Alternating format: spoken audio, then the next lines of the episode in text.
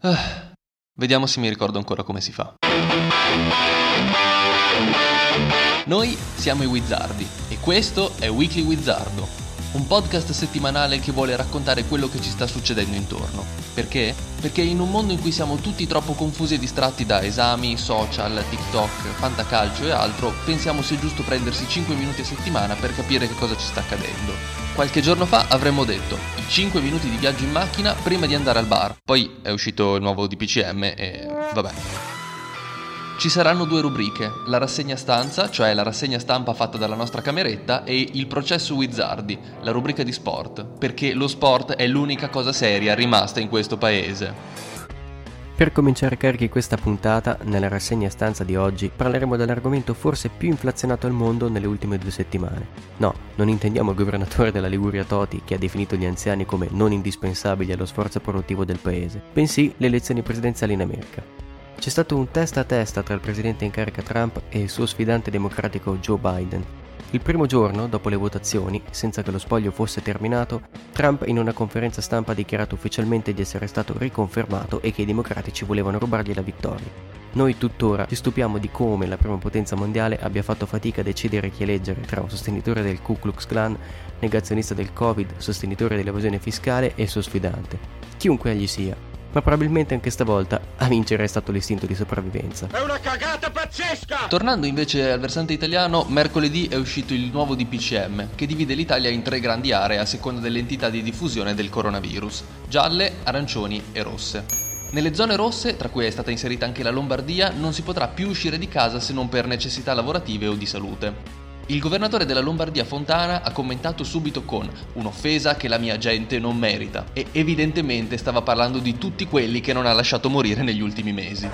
In tutto ciò non abbiamo ancora capito come si dovranno comportare tutte quelle persone che hanno la residenza in una zona e il lavoro o i congiunti, che è comunque una parola che va ancora molto di moda, in un'altra. Probabilmente saranno condannati a un eterno twister tra giallo, arancione e rosso, noi non lo sappiamo. Passiamo però ora a qualcosa di sicuramente più indispensabile allo sforzo produttivo del paese paese, il processo Wizzardi. Buonasera, buonasera a tutti. Anzi no, scusate, ho sbagliato. Tino vorrebbe che io cominciassi con un buonasera, gentili radioascoltatori. Comunque io sono Matteo e volevo presentarvi la prima puntata della nostra rubrica sportiva, Il processo Wizzardi. Chiaramente il nome fa riferimento al processo di Biscardi, storico programma andato in onda dagli anni 90 fino ad oggi, che racconta il calcio italiano quello che volevamo fare noi, io e Tino, perché non sono da solo in questa rubrica, ma c'è anche Tino che appunto collabora con me e lui è davvero un grandissimo, grandissimo scovatore di aneddoti riguardo il mondo dello sport.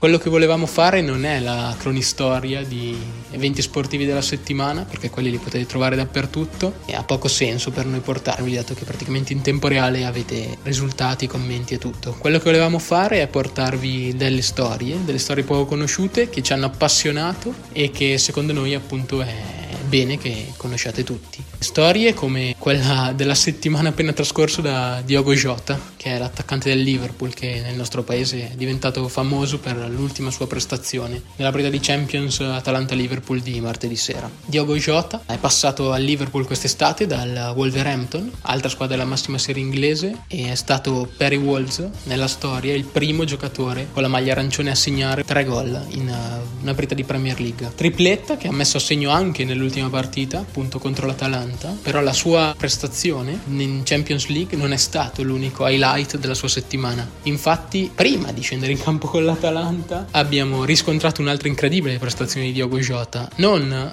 su un campo da calcio vero, ma a FIFA 21, perché Diogo Jota in Weekend League, il celeberrimo torneo online che si disputa nel weekend con la modalità FIFA Ultimate Team, ha chiuso il torneo appunto Diogo Jota con un incredibile score di 30 vittorie su 30 partite disputate che gli ha permesso di collocarsi al sessantesimo posto del ranking mondiale. E dato che non è un pro player come appunto vengono chiamati i giocatori che giocano agli sport per professione che ne fanno un lavoro e che è un lavoro che sta diventando sempre più importante dato che addirittura il CIO sta pensando di introdurre alle prossime Olimpiadi gli sport appunto come disciplina olimpica. Diogo Jota è quindi un grande giocatore non solo del calcio reale ma anche di quello virtuale. Questa è la nostra prima storia. Io per oggi ho concluso e ci risentiamo settimana prossima. Grazie a tutti.